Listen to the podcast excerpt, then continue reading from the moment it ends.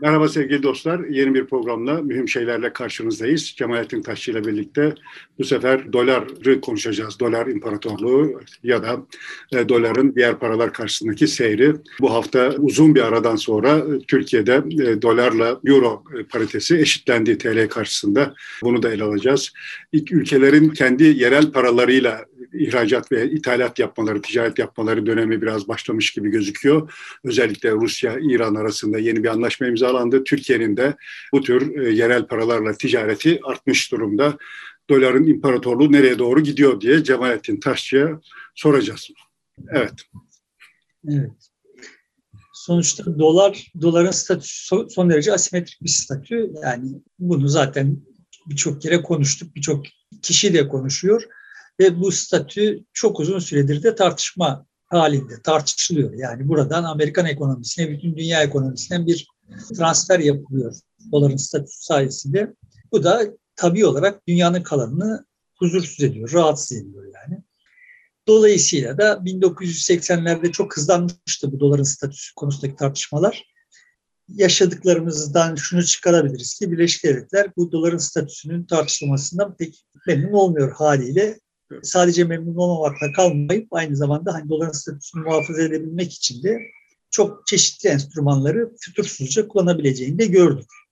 Ama yani doların karşısında hep bu eleştiriler var idi ama yerine konabilecek bir başka araç çıkmadığı için ya da bir para birimi bulunamadığı için hep doların e, hakimiyeti kabul edildi ve öylece de sürüyor şu ana kadar da. Şimdi evet yani dünyada genel kanaatlerden bir tanesi şu, çok yaygın kanaatlerden bir tanesi. Yani işte iş gören bir şey var ise bu iş gören bir şeyi değiştirmek için ondan onun işini görecek başka bir şey önce hazırlanır ondan sonra yani atıyorum işte bir barınağın var ise bu ve bu barınak seni çok da tatmin etmiyorsa işte iki tane çocuğun olmuş sığmıyorsan falan falan önce bir başka bir evi hazırlarsın kiralarsın falan ondan sonra taşınırsın. Bu, bu tür konulara da böyle bir böyle davranılır diye yaklaşılır. Halbuki öyle olmaz. Yani bu işler olur. Olduktan sonra aa bak olur. O planlanarak gerçekleşmez ama evet akıl yürütenler genel olarak dolar şu şu şu fonksiyonları üstleniyor ve insanlık o fonksiyonları üstlenecek bir alternatif üretmeden dolardan çıkmazlar. Dolar o statüsünü muhafaza eder diye bakıyorlar. Öyle olmaz. Dolayısıyla hani bu akıl yürütmelerle doların bugününü ve geleceğini anlayamayız. Ama önce işte bugününde şu, şuna bir bakalım. Yani dolar konusunda tartışırken iki farklı, birçok farklı fonksiyonu var da özel olarak iki farklı fonksiyonundan söz ediyoruz. Birisi sonuçta devletlerin karar verdiği bir husus var. Yani rezervler, her ülkenin bizimki hariç her ülkenin rezervleri var ve bu rezervlerde ne tutulacak konusunda her ülkenin bir devletin bir kararı var. Vatandaşın, sıradan insanların çok da müessir olmadığı kararlar var. Bu açıdan bakacak olursak dolar 20 yıl içinde dünyadaki toplam rezervler içindeki doların payı %10 kadar azaldı. %70'lerden %60'lara düştü. Bu bir trend. Buna mukabil bunun yanında bir de başka bir fonksiyonu var doların. Yani biz bireyler olarak ticaretimizde, uluslararası ticaretimizde ağırlıklı olarak dolar kullanmayı tercih ediyoruz. Şimdi senin demin sözünü ettiğin türden işte yerel paralarla ticaretin falan getirdiği çok ekstra zorluklar var. Yani şöyle zorluklar var. Şimdi biz diyelim ki Rusya'dan doğal gaz alıyoruz. Rusya'ya bu doğal gaz parasını ruble ödeyebilmemiz için elimizde ruble olması lazım. Ruble olabilmesi için ya bir şeyleri rubleyle satacağız. Mesela Rusya'dan gelen turistler buraya geldiklerinde yaptıkları harcamaları rubleyle yapacaklar. Artı işte sat, sattığımız domatesi rubleyle satacağız falan elimizde ruble olacak. Sonra bu rubleyle petrol, doğal gaz alacağız gibi. Bunun sağlanabilmesi için ne gerekiyor? Rusya ile bizim aramızdaki ticaretin hata olması gerekiyor. Dış ticaret fazlası veya açığı olmaması gerekiyor aramızda ama oluyor yani. Olduğu zaman ne oluyor? Şimdi eğer Rusların bize verdikleri rublelerden daha çok rubleye ihtiyacımız varsa yani sattıklarımız alacağımız doğal gazı karşılamıyor ise yani Rusya bir yerlere ticaret fazlası vermiş olacak. Or- oradaki rubleyi satın alacağız. Elimizdeki parayla onu takas edeceğiz. Elimizdeki hangi parayla? Türk lirasıyla takas, takas edebilmemiz için oraya dış ticaret fazlası vermiş olmamız gerekiyor. Yani işte bütün bu işlemleri basitleştiren bir aygıt dolar. Ve böyle baktığımız zaman hikayeye doların statüsü o işte 20, son 20 yıl böyle çok da ciddi gerilemiş gibi görünüyor ama son düzlükte senin işaret ettiğin gibi senin mesela Herkes, bu, bu örnekte Türkiye'den de bir hareketle yapalım. Mesela Türk lirası bu yıl içerisinde geçen yıla göre ilk 6 ayda TL yerel paralarla e, ithalat ve ihracat yapmışız. Yüzde 64 artmış yerel parayla bizim ithalatımız, ihracatımız 50 milyar 694 milyon lira olmuş ihracatımız TL üzerinden ama ithalatımız bunun iki katı 101 milyar 745 milyon TL. Dolayısıyla demek ki e, bir yerlerde farklılık var. 50 milyar TL bulmuşuz. Fazladan ödemişiz. E, diğer para karşısında herhalde başka şekillerde temin edildi o paralar. Yani tapa gelmiyor e, ithalatla ihracatı karşılaştırdığımızda. Hayır, gelmez zaten genel olarak da asıl mesele bize o ihracatı Türk lirasıyla yapmış olanlar o Türk lirasını nereden bulmuşlar? yani şimdi mesele buralarda çıkıyor. Ve teknik olarak bakarsan da işte piyasanın dengeleme mekanizmaları icabı sonuçta dış ticaret fazlası verenlerin parası zamanla kıymetleniyor. Dış ticaret açığı verenlerin çünkü hani o parayı bulmak, o dış ticaret fazlası verenlerin parasını bulmak zorlaşıyor vesaire. Dolayısıyla o değer kazanıyor gibi böyle bir altta çalışan böyle bir mekanizma var ama bu mekanizmayı basitleştiren bir enstrüman dolar. Sadece bu basitleştirme ihtiyacından karşılanan dışında da bir şey de var anladığım kadarıyla. Özellikle enerji piyasasında Amerika bir biçimde bu SWIFT ve vesaire uygulamalarıyla da ticaretin dolarla yapılmasını örtülü olarak dayatıyor gibi de bir durum var. Yani dolara buradan bir destek atılıyor Birleşik Devletler tarafından. Bütün bu siyasi vesaire mekanizmalar aslında neden çalışabiliyor? Çünkü işte birkaç tane sebebi var. Bunların birincisi Birleşik Devletler'in ordusu dünyanın en güçlü ordusu. yani sen doları tartışmaya açarsan Saddam gibi işte tepene binebiliyorlar. İkincisi dünya, Birleşik Devletler'in ekonomisi dünyanın en büyük ekonomisi. Ama işte o dünyanın en büyük ekonomisi olması büyük ölçüde de aslında dolar basabiliyor olmasından kaynaklanıyor. Yani bunlar tavuk yumurta gibi birbirini doğuran şeyler yani. Birbirine sebebi olan şeyler. Eğer dolar statüsünü kaybederse Birleşik Devletler'in ekonomisinde çok hızlı bir erozyon mümkün. Buradan doların geleceği hakkında ahkam kesmeye kalkacak olursak genel olarak işte önümüze eğilimler konuyor. Deniyor ki işte mesela demin verdiğim misali dönecek olursam zaten son 20 yılda dünyadaki rezervlerdeki doların payı 70'ten 60'a düştü. 70 zaten çok şişkindi. 60 da şişkin. Yani Birleşik Devletler'in dünya ekonomisindeki payı ile orantılandırılırsa yavaş yavaş zaman içinde dünya kendi olağan dengelerine, ekonomi kendi olağan dengelerine ulaşacak ve işte Amerikan ekonomisinin dünyadaki payı neyse doların dünya rezervlerindeki payı da oraya doğru gerileyecek. Bu sıhhatli bir gelişmedir. Bir anormallik ortadan kalkıyor ve bu böyle olacak. Birleşik Devletler'den dünyaya empoze edilen akıl yürütmede genel olarak bu çerçevede sürüyor yani. Şimdi benim bildiğim dünyada işler böyle olmaz. En başta da söylediğim gibi yani işte öyle yerine yenisi konup eskisi ondan sonra atılmaz gibi aynı zamanda da böyle bu trendlerde sürekli sürmez. Trendlerin yani sürmüyor olduğu zaten şeyden görünüyor yani doların rezerv paralar içindeki payının yükselişi görünüyor ki işte devam etmedi. Bir yerde durdu, gerilemeye başladı gibi. Şimdi galiba Gelecek... euro rezerv para olarak doların yerini almaya alternatif gibi duruyor. Ya da en azından meşru bir rezerv para olarak kabul edilmiş gibi gözüküyor. Euro'nun olmadığı yerde ya da insanlar tercih ettiklerinde euro ile de ter- alışveriş yapabiliyorlar dolar yerine. Yani euro doların alternatifi olarak hayal edildi. Onlara da gelmemiz gerekecek. Yani bu euro dolar paritesi nedeniyle. Ama görünen o ki aslında o rezerv para havuzundaki doların kaybı euronun kazancı olmadı.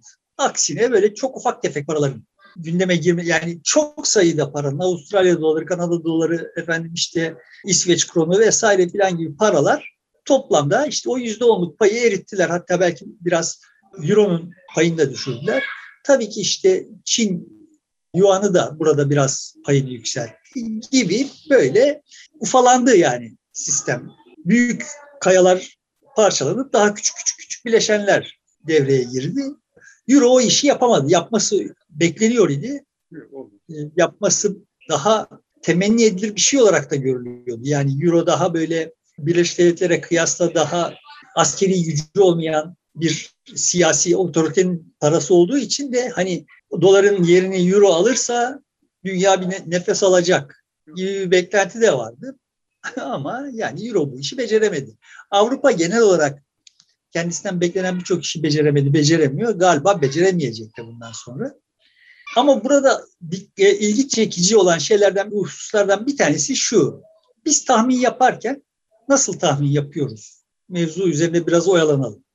Yani diyelim ki Liverpool Arsenal maçı yapılacak ise işte Liverpool'un son maçları, Arsenal'ın son maçları, işte bu maçlardaki form grafikleri, Liverpool Arsenal arasında yapılmış geçmiş maçlar vesairelerden bakarak trend analizi yaparız.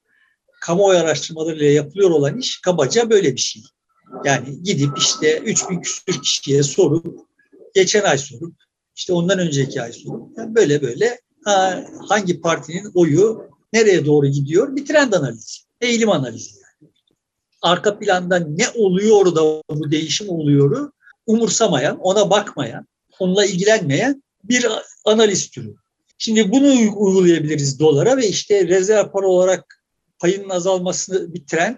Bu şimdi böyle devam ederse, edecek, ederse gibi akıllar yürütebiliriz. Ama işte öte taraftan da euro karşısında, dünyanın bütün para birimleri karşısında ve ayrıca euro karşısında değer kazanıyor. Ve işte 20 yıl sonra sonuçta parite bir oldu yani.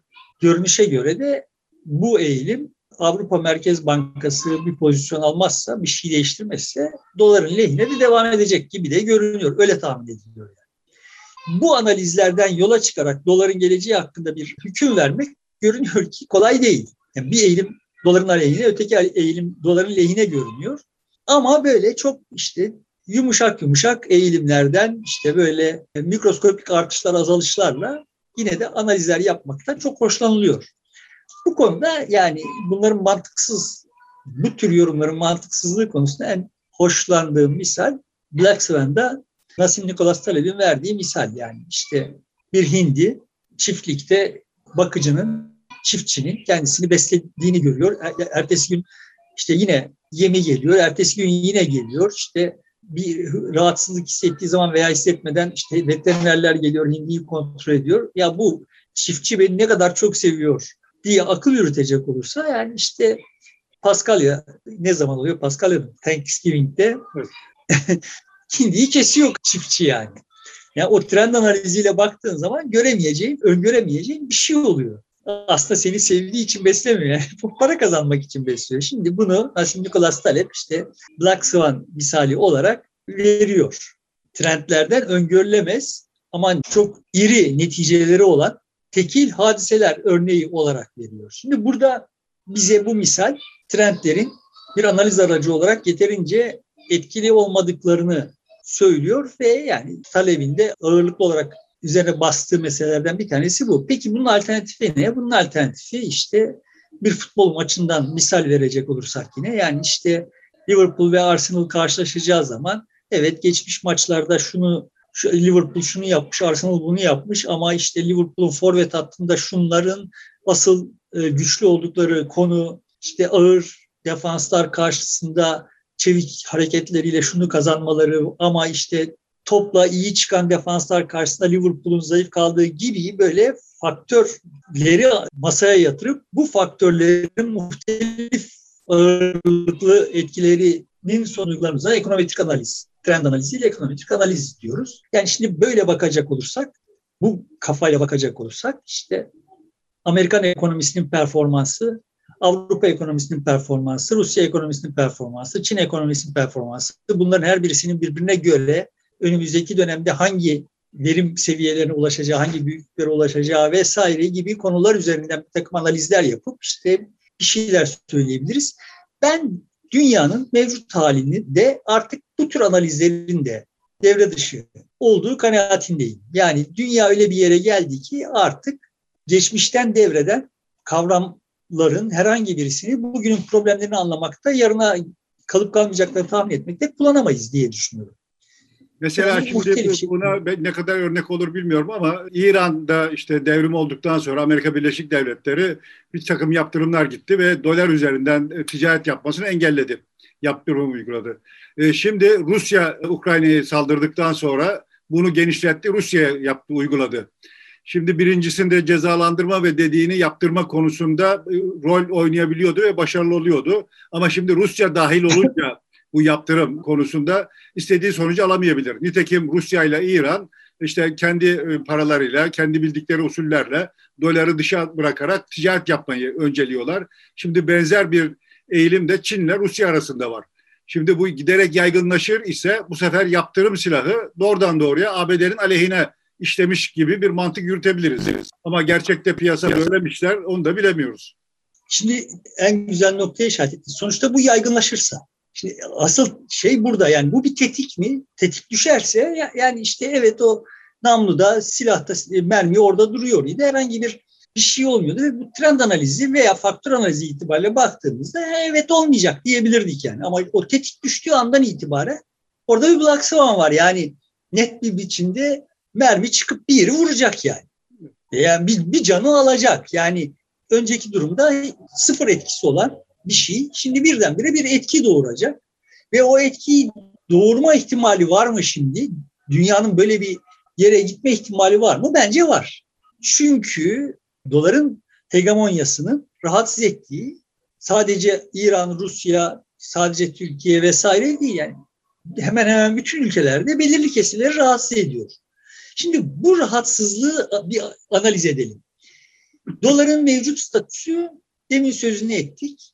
Sen ruble ile işte Rusya Türkiye Türk lirası ile alışveriş yaparken işte bu yapılabilir bir ölçüye kadar falan ama bu hayatı zorlaştıran bir şey. Dolar herkesin hayatını kolaylaştırıyor. Bir adaletsizlik yaratıyor ve ama net toplamda herkesin hayatını kolaylaştırıyor. Şimdi dünyada bazı insanlar var hayatın kolaylaşmasını istiyorlar. Bazı insanlar var hayatın daha adil olmasını istiyorlar. Yani hayatın zorlaşmasını göze almaya hazırlar. Eğer adaletsizlik çok büyümüş ise o adaletsizliği gidermek için teknik olarak bakacak olursan her durumda adaletsizliği gidermek için yaptığımız her hamle hayatı zorlaştırır kısa vadede. Uzun vadede daha verimli, randımanlı bir toplum, bir dünya varsayımıyla biz kısa vadede o hayatın zorlaşmasını göze alırız. Şimdi burada o hayatın zorlaşmasını göze alabilecek olan kesimlerin enerji, enerjilerin arttığını hissediyorum. Dolayısıyla şimdi benim bakış açım ne o trend analizi ne o ekonomik, ekonomik analizlerle çok şey değil. Yani ben daha çok sistem dinamiği mantığıyla bakıyorum. Yani kimin enerjisi yükseliyor, nerede enerji yükseliyor, bu enerji yükselmesi neye, nereye kadar gücü yeter, burada Birleşik Devletler'in kendisini müdafaa kabiliyeti nedir gibi hususlara bakıyorum ve ben kendi şahsi analizimin sonucu değil. Birleşik Devletler'in yaptıklarına baktığım zaman görünen o ki Birleşik Devletler doların statüsünü meşru, legal, yumuşak güçle yani 1971'de kardeşim doların altınla bağını kestim ben dediğinde Birleşik Devletler dünyada çok ciddi bir beklendiği gibi bir kıyamet kopmadı. Yani ne diyorsun sen kardeşim bizi dolandırdın demedi yani kimse. İçerledik, içerlendi vesaire falan ama kimse sistemi tehdit edecek herhangi bir hamle yapmadı. Çünkü Birleşik Devletler'in bir yumuşak gücü vardı. Yani sonuçta orada birileri Birleşik Devletlere karşı, Birleşik Devletler'in temsil ettiği her şeye karşı idiler ama yani onlar da işte Amerikan parkası giyiyordu. Onlar da Amerikan sigarası içiyordu. Onlar da e, Amerikan filmleri seyrediyorlardı. Onlar da Coca-Cola içiyordu. Yani bir e, yumuşak gücü vardı Birleşik Devletler'in. Şimdi bu yumuşak güç çok hızlı erozyona uğradı. Ve dolayısıyla bu yumuşak gücü giderek daha çok kaba kuvvetle ikame etmek zorunda kaldı. Yani Saddam'ın devrilmesinden başlayarak yalanlar büyüdü, şiddet büyüdü. Dolayısıyla bu eğilimlere baktığım zaman demek ki diyorum ben kendi kendime Birleşik Devletler'in kendi imtiyazlı pozisyonunu korumak için yumuşak gücü kafi gelmiyor ki, sıkışmış ki bunları yapmak zorunda kalıyor. Yani niye yapsın yoksa yani? Neden yumuşak gücü eksik kalıyor veya niye böyle fütursuzca, biçimsiz şiddete başlıyor ve Birleşik Devletleri yönetenlerinde akılları o kadar. Yani sana bana verseler Birleşik Devletleri, 1975'teki Birleşik Devletleri sana bana verseler herhalde bu duruma düşürmezdik yani. Yani şimdi Türkiye yönetenlere laf edip duruyoruz da Birleşik Devletleri yönetenler... O, o tarihteki zihin dünyamızda olsaydık Amerika'yı hem de batırmış olurduk. Amerika diyorduk. Yok o tarihteki zihin dünyanla bile sana Birleşik Devletleri verselerdi ya ulan bir dakika buradan dünyayı nasıl daha barışçıl bir yer haline getiririm filan diye şeyin anında değişirdi yani. Yani ama adamlar bunu beceremediler. Çünkü işte bir yıl bunun şeyi var. Son tahlilde olay dönüp dolaşıp benim kendi kavramlaştırmama göre işte şeye geliyor. Yani dünya siyasetinde, dünya entelijansiyasında nispi bir gerileme var. Bu oradaki vasıf düşmesinden kaynaklanmadı. Yani toplumların altlarının niteliklerinin trajik biçimde yükselmesinden kaynaklandı.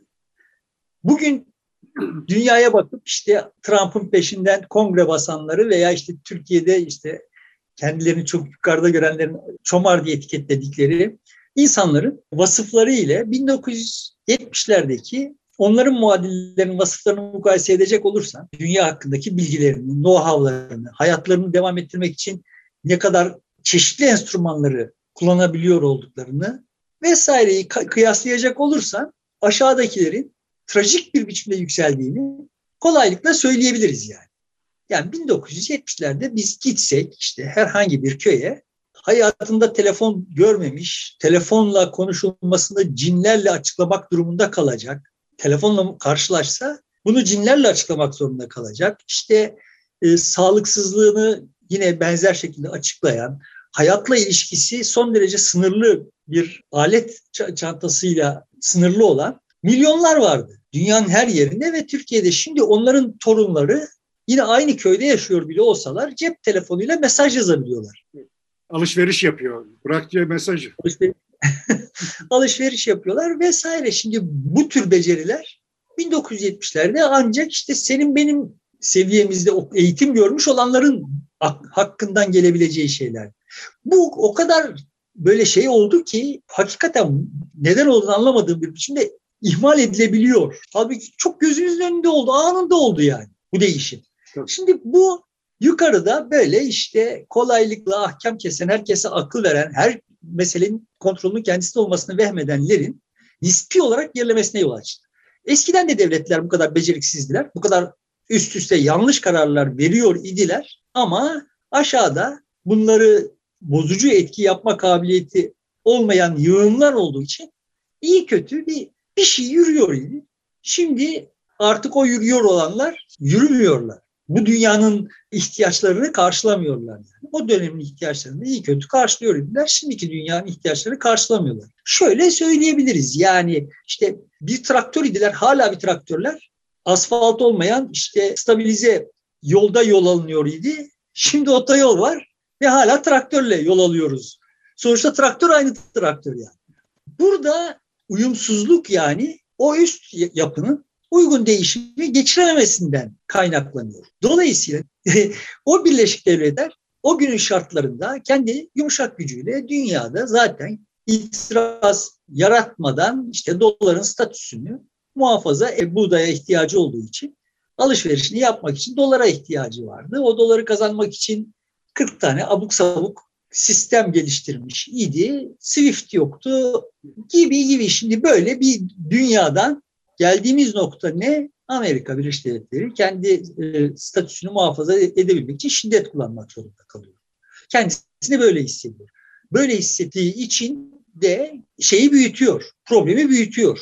Yani şiddet kullanıyor olması ben sana yani sen de bunları galiba biz konuşurken söyledin. Son tahlilde olay şöyle oluyor yani sen Rus oligarkların parasına el koyduğun zaman bu sadece Rus oligarkların parasına el koymakla olmuyor, kalmıyor ki yani İtalyan zengini de korkuyor, Fransız zengini de korkuyor. Yarın öbür gün bizim başımıza da bu gelirse diye. Evet bu biraz e, Twitter meselesinde olduğu gibi Twitter Trump'ın Twitter'ını yasakladı, kullanmasını yasakladı. ve biz de korktuk. E, koskoca Amerikan başkanına bunu yapan Twitter bize her bir şey yapabilir diye. Evet yani sonuçta bu iş dünyanın her yerinde bir, bir yerlerde birikmiş olan enerjilerin birikimini hızlandırıyor. Dolayısıyla da bir bir sıkıntı var ortada. Amerikan doları karşıtı bir sıkıntı var ortada. Bu sıkıntı büyüyor. Dolayısıyla Rusya'nın ve İran'ın yaptıkları şey, dünya tarihinde ilk defa olmuyor. Daha önce Irak ve İtalya bu tür bir takım anlaşmalar yapmış idiler vesaire. Sonuçta olay eğer bir tetiği düşürürse ve başkaları da buna riayet etmeye başlarsa yani diyelim ki Almanya çaresiz kaldığı için kışın Rus doğal gazını almak için ruble ödemeyi kabul edecek, ruble bulmak için atıyorum Türkiye'de Rus turistler harcamalarını rubleyle yapacaklar veya işte biz Rusya'ya yaptığımız ihracat neyse bu ihracatı rubleyle yapacağız. Bizim rublelerimizi almak için Almanlar gibi böyle bu bir başlarsa sonra yani tetik bir düşerse şimdi bir başlamış durumda tetik bir düşerse oradan sonrasında öngörmenin yolu yok. Elimizde böyle bir böyle bir geleceği öngörecek bir enstrüman yok. Hiç bilmediğimiz bir şey. Ama biz işte bu hiç bilmediğimiz şeylerin hep bildiklerimize benzer olacağı gibi bir de bir varsayıma sahibiz. Dünya öyle değil. Hani bu modernleşmenin hikayesi ile aslında bir anlamda biraz da ifade etmeye çalıştığım şeylerden bir tanesi oydu. Yani 1830'da söz temsili Birleşik Krallık'ta oturan ve çok akıllı, çok zeki, çok yetenekli birileri bir araya geldiklerinde şu kadar şehirleşmiş, bu kadar sanayileşmiş bir toplumu tasavvur edemezler. Yani sanayileşme başlamıştı, şu olmuştu, bu olmuştu ama bunların nerelere varabileceği ve bunların yani bu konudaki trendler belli bir seviyeyi aştığı zaman onların etkileşiminden nasıl bir dünyanın zuhur edeceğini tahmin etmenin yolu yoktu yani.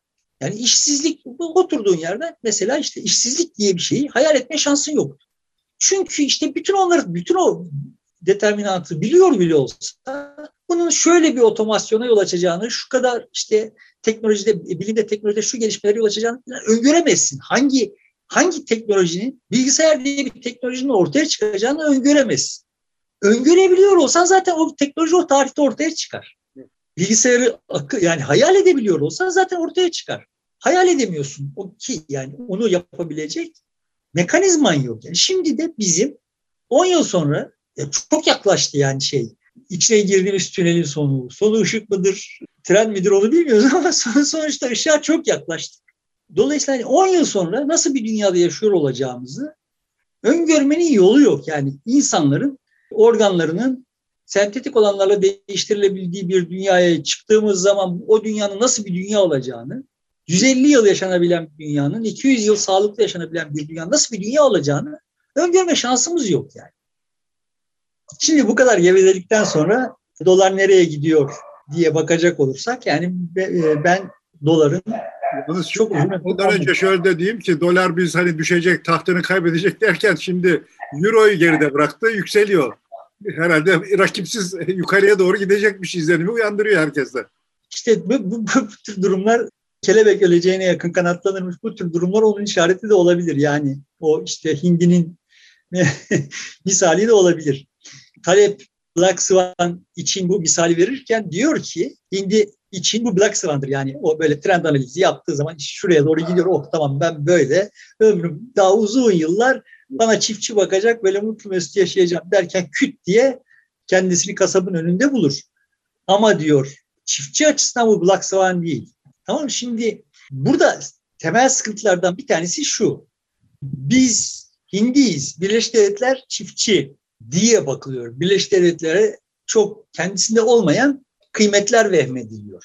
Dolayısıyla yani bu sadece avamın yaptığı bir şey değil.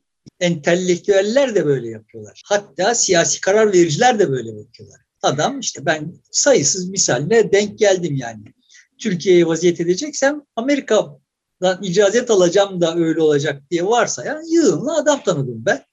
Şimdi realite öyle değil ama sen öyle davrandığın zaman kehanet kendisini doğruluyor. Yani sen şimdi gidip de Amerika'dan icazet almak gerekir diye varsaydığın zaman gidiyorsun Amerika'dan icazet alıyorsun. 40 kişi icazet alıyor Amerika'dan. Bir tanesi Türkiye'de iktidarı ele geçiriyor ve işte ha bak Amerika'dan icazet alan Türkiye'de iktidar olabiliyor diye bu doğrulamış oluyor. Abi öteki 39'da bakmıyoruz yani. Bunlar normal zihinsel defolarımız filan bunları çok konuştuk. Ama burada tayin edici olan şey Birleşik Devletler'in hem doların akıbeti hem kendi akıbeti hem de dünya ekonomisinin akıbeti hakkında bir bildiğinin olduğu varsayılıyor. Bildiğinin olmadığını işte bu Ukrayna Savaşı'nı bahane edip Avrupa'yı işte bunu beceremesinden de görüyoruz. Yani bu zoraki oldu. Bu evlilik zoraki oldu. Kimse böyle gönüllü bir biçimde ha tamam filan demedi. Yani neden demedi? Yani işte biraz da her şey çok görünür oldu. Yani işte Biden geçen gün prompter da satır sonu filan diye okuyor yani. Şimdi. yani Birleşik Devletler'in başındaki adam bu adam kardeşim. Yani son, son tahlilde tablo bu. Şimdi böyle söylediğin zaman ben bunu şimdi söylemem yani. Ta Reagan'dan beri söylüyorum. Böyle söylüyorum ama adamların sistemi var diyor. Yani adamların sistemi var dediğinde işte 2008'de göz göre göre gelen bir e, hırsızlık mekanizmasını altına yığınla odun attı, onu besledi, yangını besledi. Sonra yangını söndürmek için en yapılmaması gereken işleri yaptı. Yani adamlar sistem var. Sistem de bu sistem yani. Öyle çok akıllı bir özne yok orada da. Ama ne oluyor? Sen adama akıl vehmettiğin zaman, her yaptığına bir akıl yakıştırdığın zaman ortaya onun aklına uygun bir şey çıkıyor. Sen de ha tamam bak ne güzel zaten böyle tahmin etmiştim diyorsun. Şimdi bu, bu filmin sonu gelmiş gibi hissediyorum. Dolayısıyla da Birleşik Devletler'in statüsünün çok uzun sürmeyeceğini, doların statüsünün çok uzun süre sürmeyeceğini tahmin ediyorum. Trump gibi bir adam Birleşik Devletler'in başına nasıl gelinir geyikleri yapıldı işte. Hep unutuldu yani. Reaganlar geldi, olmuşlar geldi. Neler geldi yani Birleşik Devletler'in başına. Trump aratmayacak bir yığın insan geldi. Bizim şahit olduğumuz dönemde. Ötekileri de bilmiyoruz ne kadar masal ne kadar. Yani Clinton şimdi ne kadar masal bir adam bilmiyoruz. Yani çok da aptalca işler yapmış olarak değerlendirebiliriz yani Clinton'da.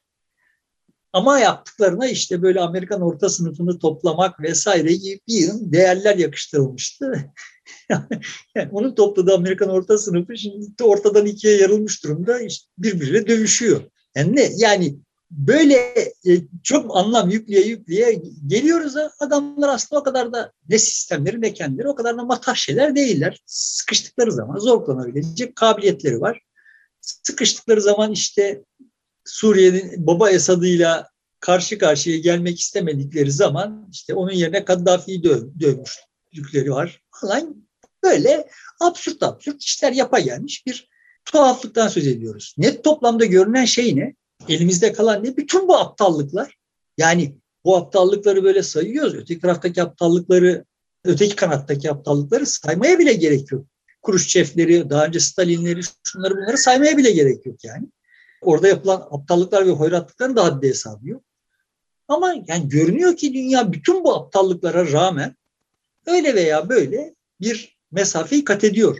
Böyle oraya takım insanları getireceğiz. Çok iyi, çok güzel eleyeceğiz. Ya sonra da o insanlar oraya geldiklerinde gibi hayaller kurmanın alemi yok. Başka bir şey oluyor. O arka planda işi yapıyor olan şey başka bir şey. O başka bir şey nedir? Oradan bakmaya çalışacak olursak benim çok sevdiğim bir, çok sık kullandığım bir mukayese muhtemelen bu videolarda da kullanmışımdır. Sonuçta bir çamaşır makinesi bir somunu kırıldığı zaman çamaşır makinesi çalışmaz. Ama işte hani bir köpeğin ayağını bir otomobil ezdiği zaman o köpek hayatını öyle veya böyle bir ayağını sürüye sürüye devam ettirir. Şimdi e, şeyle çamaşır makinesiyle köpeğin arasındaki temel fark teknik olarak bakacak olsa yani birisi canlı ötekisi makine, makine ama yani teknik terimlerle bakacak olsa birisi kompleks bir sistem. Yani köpek kompleks bir sistem. Kompleks sistemler oralarından buralarına yara bere aldıkları zaman da hayatiyetleri sürdürürler. Şimdi 1929 buhranı işte sonrasındaki bu ekonomik sıkıntılar vesaireler aslında teknik olarak sistemin iki ayrı seviyedeki kompleksliğinin birbirinden çok farklı makaslarla gelişmiş olmasından kaynaklanıyor. Yani altyapı yeterince gümrah, yeterince bereketli olmadan üst yapıda çok daha karmaşık sistemlerin kurulmuş olması yani bilgi işleme kapasitesi vesaire son derece sınırlıyken üst yapıda böyle çok devasa iktisadi örgütlenmelerin gerçekleşmiş olması ve bunların arasındaki fark büyümesinin sonucunda sistem çöktüğünde, kollaps ettiğinde yeniden belli doğrultması zaman aldı. Ama her seferinde sistem bir bütün olarak giderek artan bir kompleksliğe ulaştı. Çok can yandı, çok sıkıntı çekildi vesaire. Ama net toplamda her seferinde biraz daha kompleks bir e, karakter kazandı. Şimdi buradan bir trend analizi yapmıyorum. Trend yani bir trend var ama bir trend analizine yaslanarak söylemiyorum. Komplekslik karmaşıklık zaten istendik bir şey. Yani faktör analizlerine baktığımız zaman da bu sonuca varabiliriz. Neden komplekslik istendik bir şey? Çünkü sistem kompleksleştikçe daha çok insan bir oyuncu olarak, bir aktör olarak oyuna dahil olabiliyor. Bu sayede bir komplekslik oluyor ve komplekslik olduğu için bu mümkün oluyor. Yani nasıl oluyor işler, nasıl kompleksleşiyor sistem? İşte sonuçta İngiltere ile Çin arasındaki mesafe daralıyor. Her anlamda daralıyor. Yani hem anında konuşabiliyorsun. Bu 60 yıl önce, 80 yıl önce mümkün değildi. Ama sadece bu değil. Aynı zamanda İngiltere ile Çin arasında mal transferi olağanüstü ekonomik oldu. Ama sadece bunlar da değil. Sonuçta İngiltere'deyken Çin'i ve Çin'deyken İngiltere'yi eskisine kıyaslamayacak kadar daha çok merak ediyorsun ve daha çok bilgi sahibisin. Gibi şimdi bunları böyle çoğaltabiliriz. Sonuçta bu sistemin kompleksleşmesinin e, örneklerinden sadece biriz. Yani her şeyin birbirine bağlı olmasının örneklerinden sadece bir tanesi. Ve bu anlamda dünya çok muazzam bir mesafe kat etti. Şimdi buradan hani yola çıkarak doların statüsünü kaybetmesi durumunda Amerika ne olur onu bilemiyorum. Amerikalıların bu işine ne kadar yönetebilecek olduklarını bilemiyorum. Sonuçta şunu görüyoruz. Bu yönetme meselesi doğru bir tabirse eğer yani siyaset üretme meselesi aslında benim tercih ettiğim şeyi görünüyor ki tayin edici bir, bir şey, bir faktör. Yani bir Avrupa Birliği siyaset üretmekte çok aciz kaldığı için Avrupa Birliği'nin kurulmasıyla birlikte ya daha doğrusu hani belli bir konsensus Avrupa'da oluşmuş olmasıyla birlikte aslında dünyadaki payını hızlı bir biçimde kaybediyor. Kaybetmeye mahkum idi birçok bakımdan. Kıta yaşlanmış idi, kavramları yaşlanmış idi, kurumları yaşlanmış idi. Ama Avrupa'nın bir rönesans fırsatı doğmuştu Avrupa Birliği ile. Ve bu değerlendirilemedi. Bu siyaset üretilememesinden kaynaklı. Trend analizi yapacak olursak üretemeyeceğine kalıbımı basarım. Ama ben teknoloji artık iyice e, kasmaya başladı. Hani kendi sözümü şöyle tamamlayayım net toplamda. Dünyada birikmiş olan krizlerin çok büyük bir bölümü kriz, krize sebep olabilecek, sağlıksızlığa sebep oluyor olan enerji birikimlerinin çok büyük bir bölümü sadece doların statüsünün imtiyazlı statüsünün kaybedilmesiyle çözülebilir diye iddia ediyorum. Daha kompleks bir yapıya ulaşır ve bu bu bizim bugün akıl edebileceğimiz bir şey değil. Nasıl olur?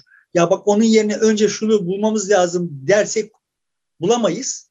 Ama dolar sallandığı zaman onun yerine bir şey alır ve bu daha kompleks bir şey olur. Bu daha sağlıklı bir dünya demektir. Evet sıkıntı çıkar. Hiç şüphe yok. Sıkıntı çıkar. Ama o sıkıntı kimsenin tahmin etmeyeceği kadar kısa süre içinde ve çok az maliyette e, atlatılır diye düşünüyorum kompleks sistemler ve dinamik sistemler mantığıyla baktığım zaman yani ekonomilerin ekonomistlerin mantığıyla tabii ki olay böyle görünmüyor. Evet. Burada bitiriyor muyuz? çok fazla. Yani çok kesiliyor. Evet, evet. Burada bitirelim. Bizim Daha gibi, çok zorlamayalım. Evet, bizim gibi herkes İzmir'e, Ege bölgesine tatile geldiği için zaten eksik olan internet altyapısı bu yoğunlaşan trafiği kaldıramıyor. Dolayısıyla bize de fazla izin vermemiş oldu. Peki o zaman sevgili dostlar burada bitiriyoruz. Haftaya görüşmek üzere. Şimdilik hoşçakalın.